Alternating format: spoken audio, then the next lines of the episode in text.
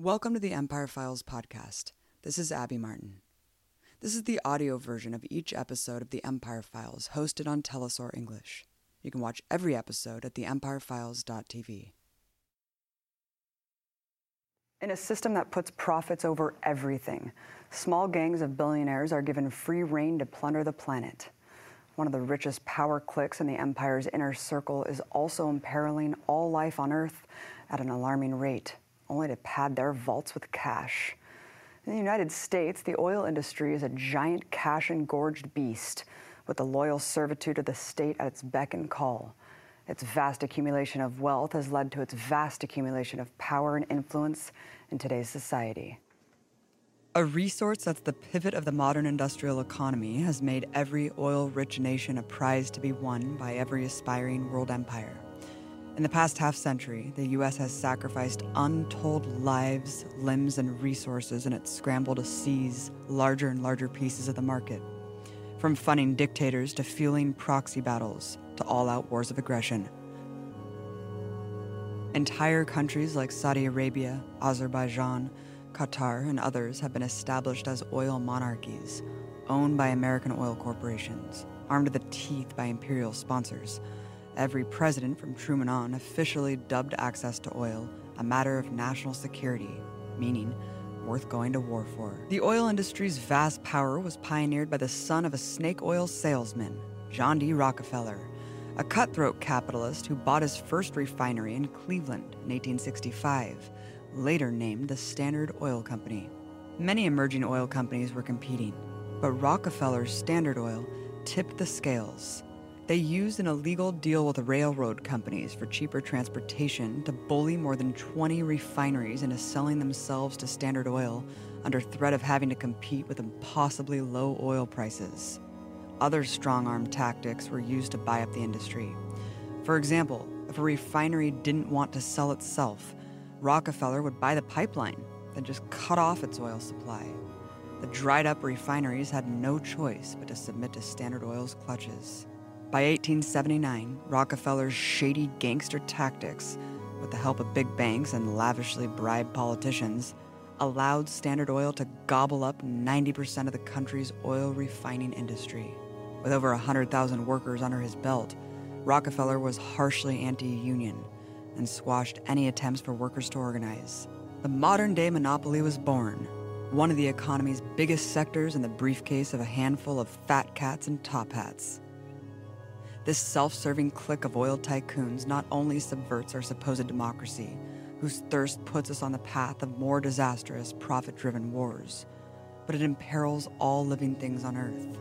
To understand more about the tyranny of the oil industry in today's political climate, I spoke to someone who spent years reporting on oil, Antonia Juhasz, a journalist and author, including The Tyranny of Oil, written at the end of the Bush administration the frame of the tyranny of oil was to say one political power, political influence, and decision making leading us into wars, aggressively pushing climate change, climate destruction, human rights abuse, um, economic abuse, political abuse, and that we wanted to end that tyranny. Unfortunately, the Obama administration, while it's not the Bush administration and isn't nearly quite as wed uh, to the industry as the Bush presidency was, and certainly financially isn't tied in the same way. The Obama administration has been unable to loosen the chains of that tyranny, and such that in the United States, under Obama, we've actually reached in June the second highest point of U.S. production of both oil and natural gas um, in our history and the highest rates of exporting of those products. How dangerous is offshore deep drilling as opposed to conventional drilling? The age of easy oil is over. And if you're anyone who's ever lived where oil is explored for, produced, transported, uh, refined, the idea of easy oil doesn't make a lot of sense. But from the industry's perspective, it means you know they were able to put a pipe into the ground um, a big reservoir of oil was there. It was easy to pump out, and they had a willing, friendly government allowing them to do that. That age is over. Now, most of the world's oil, first of all, is spoken for, and the oil that is left is more difficult to get to. uh, more environmentally destructive to get to, um, often in places where you need to fight a war to acquire it, or incredibly um, technologically complex to try to reach.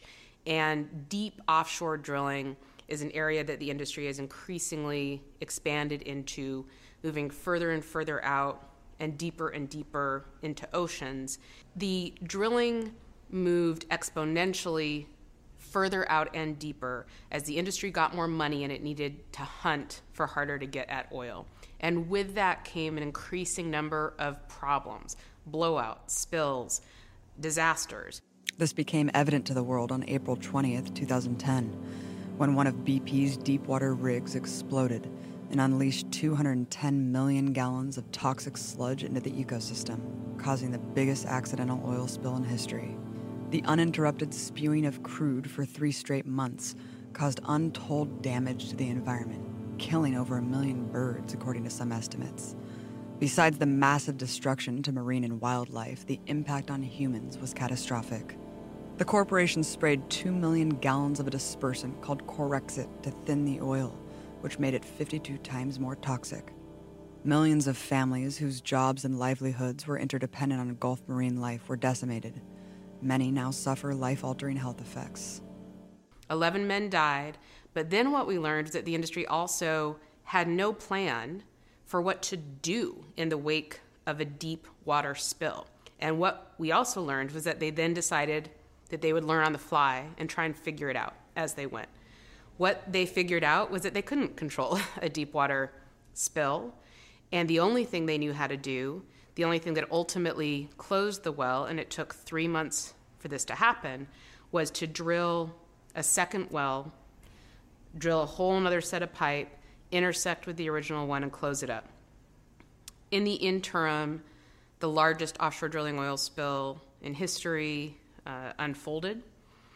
Um, I was actually in a submarine at the site of the BP oil spill, and what exists down there is basically the life that could get away got away, and the life that couldn't was just nuked by the oil. And there is a massive blanket of oil on the bottom of the ocean. It will probably be there forever. Greg Palast, another journalist who's been on the ground investigating major oil spills from Exxon Valdez to BP, has found a common thread in a common disaster. This is not the first time that there was a blowout of a deep water well by BP and an explosion. They had had one only 17 months earlier in the Caspian Sea and it was completely covered up. It was covered up by BP, it was covered up by the government of Azerbaijan, what I call the Islamic Republic of BP. They completely own that state. And it was also, it turns out, when I read the WikiLeaks documents, it was covered up by the United States State Department.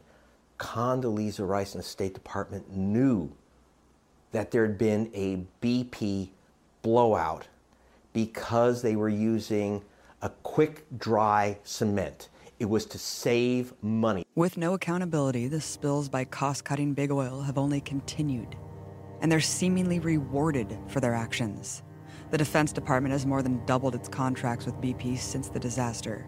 The fines imposed on the company were merely a permit for plunder.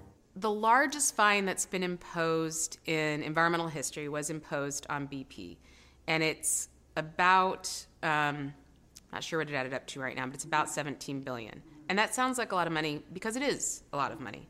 But this was also the worst environmental disaster, certainly the worst oil spill to hit the United States, the worst offshore oil spill in the world. And we have laws. And those laws say one that's very specific. If you spill oil, you pay a per barrel of oil fee for doing that. And then on top of that, as a result of the Exxon Valdez oil spill, and actually George Bush Sr., as president, pushed through really important legislation that said basically, if you cause an oil spill, you have to put everything back to zero. You have to put it back the way it was. Those fines, just straight application of our laws, should have brought BP up to more around the range of $200 billion, which meant that it would have really challenged its ability as a company to continue operating. And that's not what happened. So BP did face a very big fine, but in BP's own words, it was manageable. And so it definitely very much brings to mind the power of the banking sector, which is you know, are these companies just so big, so powerful that they are bigger than the government's capacity to control them? And actually, if you look at US history, we've faced this position before. And in response to this, the control of these companies over the Senate, we had the populist movement in the United States, we had mass protests and uprisings and shutdowns and people in the streets and people demanding change. And we actually did get not revolutionary change, but um, regulatory changes. And we got our first antitrust laws. And the first focus of the antitrust law was breaking up the Standard Oil Company with the very specific intention that it needed to be smaller so that the government could be bigger than it. But all those pieces of the Standard Oil Company are names that are going to be familiar now. They were Exxon, they were Mobil, which is now ExxonMobil. All the sort of pieces of Standard Oil have been allowed to morph back together and form these massive major companies. And BP is actually an example of that because BP only came into the United States by buying Arco, which was a major US um, oil company, which also was a, a spin off of Standard. The growth of monopolies in the late 19th century was answered by an anti monopoly movement, by both populist farmers driven into abject poverty by monopolies, and sectors of the capitalist class that wanted a fair fight. Politicians were further enticed by antitrust laws through their application of breaking up labor unions, which they described as human cartels. By 1911, the Supreme Court ruled that Standard Oil had to be broken up to restore competition in the industry. The initial breakup of Standard Oil's monopoly was of no bother to Rockefeller. He was soon after crowned the richest man in the world, the world's first billionaire. A billionaire at a time when the average annual income in America was $520. While sitting idle in their mansions, the Rockefeller family had unprecedented wealth poured in their bank accounts. Most of the global industry owned by just three pampered bloodlines the Rocks, Rothschilds, and the Dutch royal family. Standard Oil was broken up into 34 independent companies. But in a generous gift, every Standard Oil owner was promised part of each of the new company formed. But the antitrust laws were only a reset button. Those 34 new companies set out to eat their competition, just as before. After being knocked into pieces, the oil monopoly golem began to pull itself back together. When something, anything, threatened total dependency on oil, they went after it the landscape of America's cities had been defined by their decades long fight to strangle any mass public transportation plan. For example, an entire system of electric streetcars were sabotaged and destroyed by General Motors and Standard Oil, for which they were found guilty of conspiracy in 1949. The industry has amassed so much power, oil now regulates the government.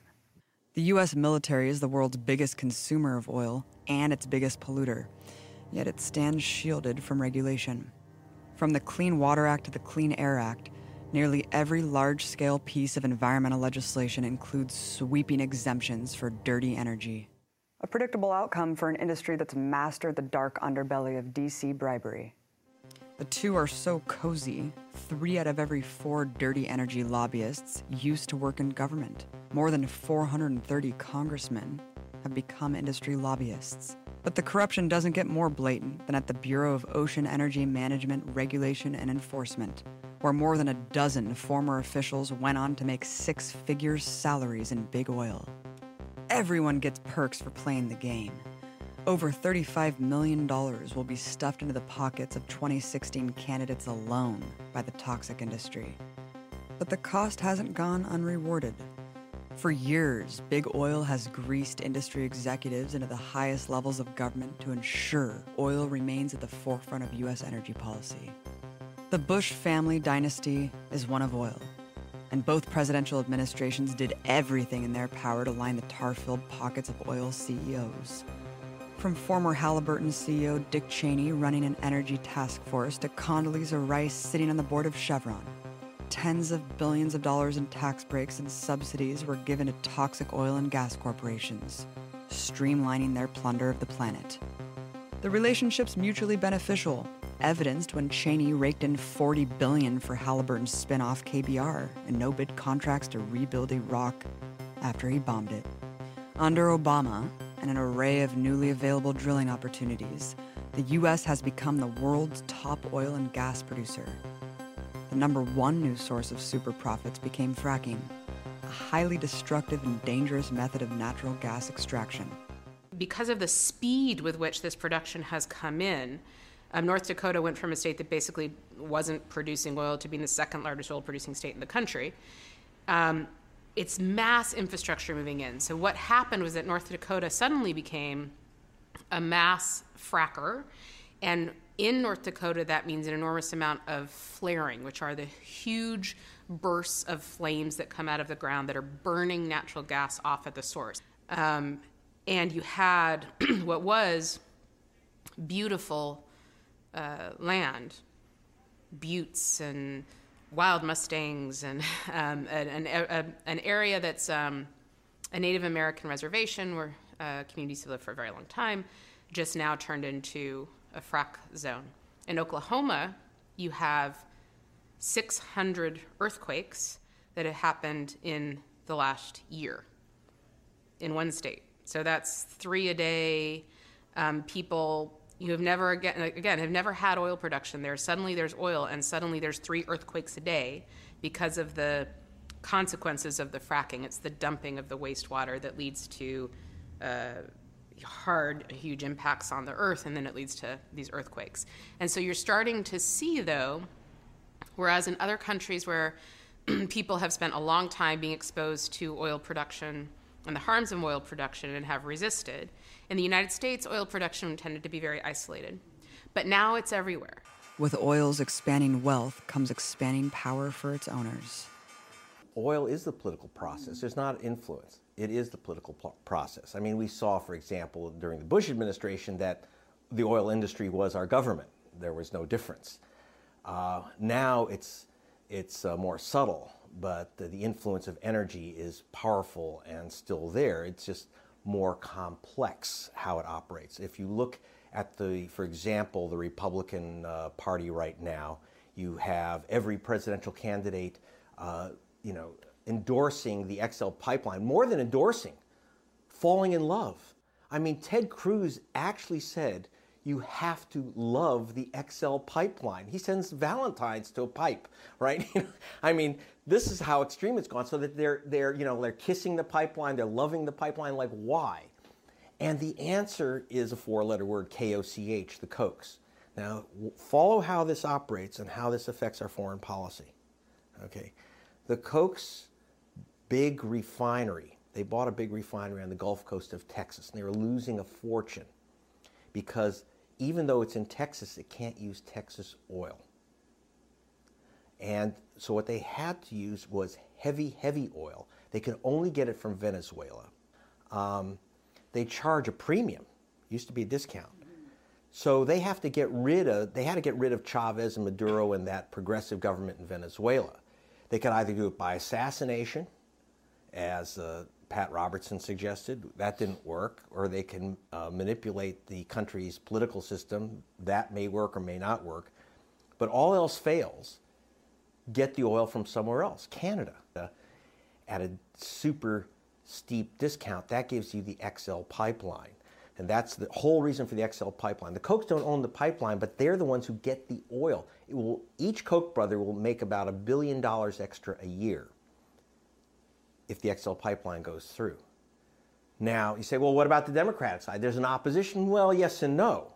The Democrats have their own alliances, like with BP uh, and the current administration. So, for example, uh, President Obama, Mr. Let's uh, not over, let's not cook the planet. Uh, global warming is a terrible threat to everyone, and yet he approved drilling in the Arctic.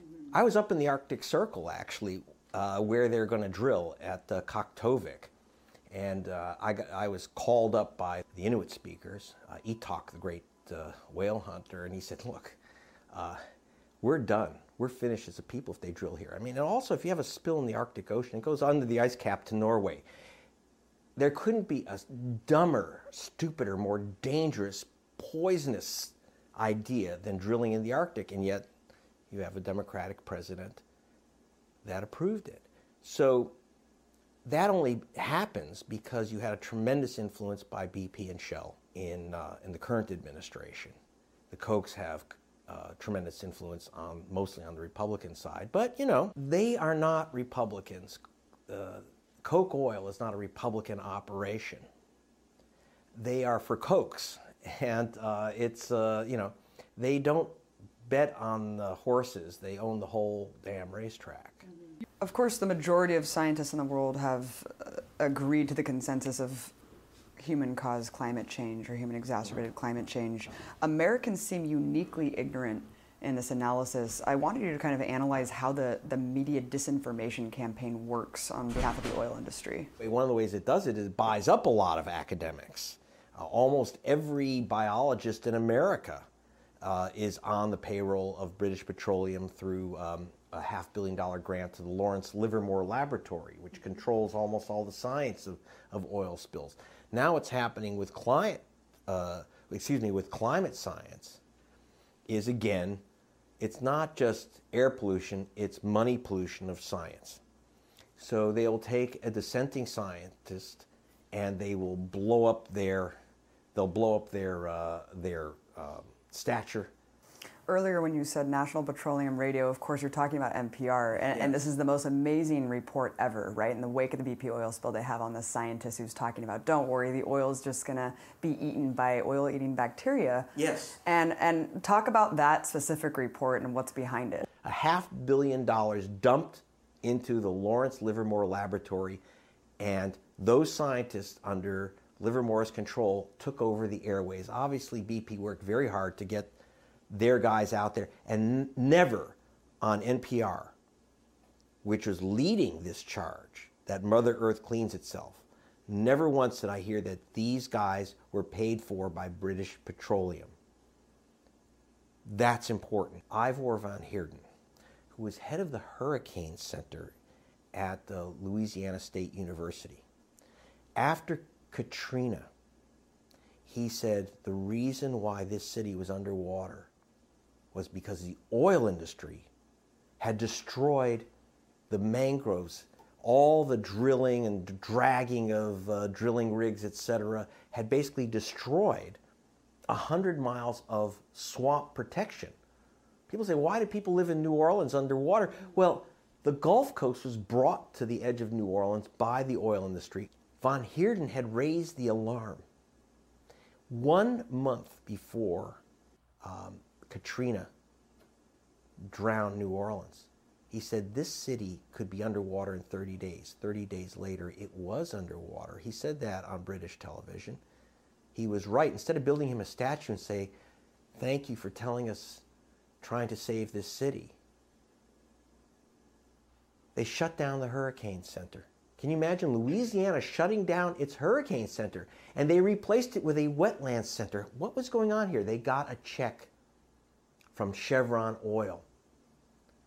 Chevron said, We will give you a, we will pay for and fund a giant center, academic center, if we get to pick the professors and you close down Von Heerden and his Hurricane Center. So Louisiana State University lost its Hurricane Center, if you can imagine, for this oil company basically propaganda forum where they get where the oil companies literally pick the professors Remember, we ha- don't have an investigative media in America.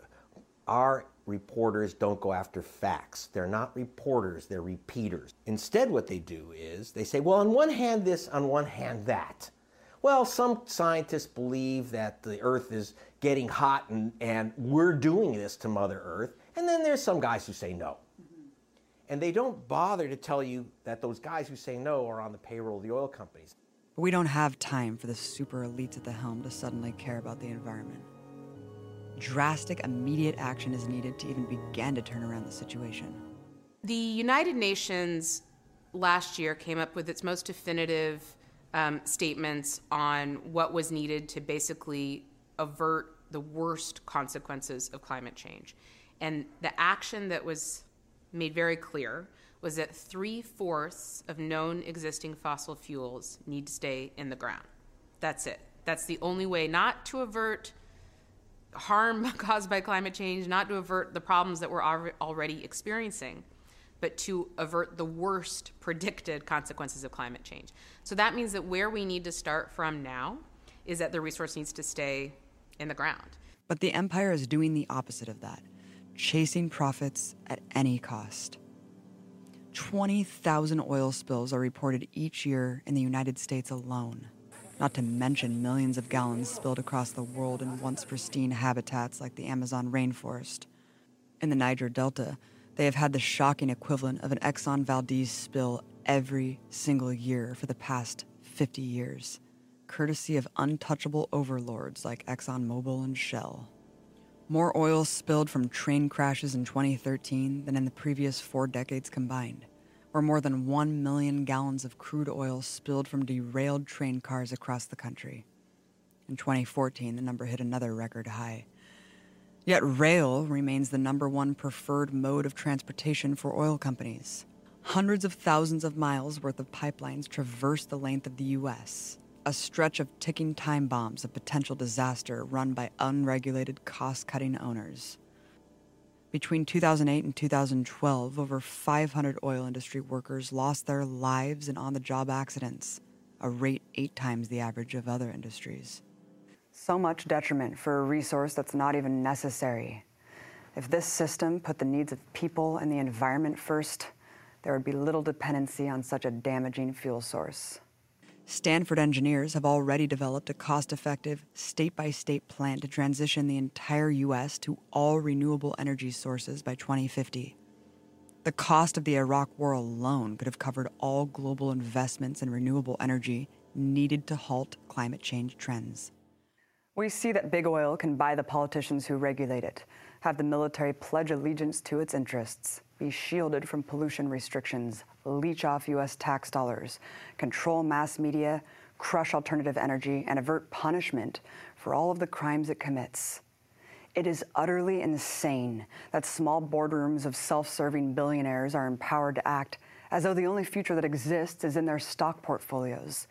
They've been destroying lives and habitats for over a century, and now their unfettered greed is a threat to human civilization itself. Their path towards a tar covered, uninhabitable dystopia won't be reversed unless the power structure is flipped. We can't fight the rule of oil tycoons without fighting the system of corporate empire that dutifully serves them.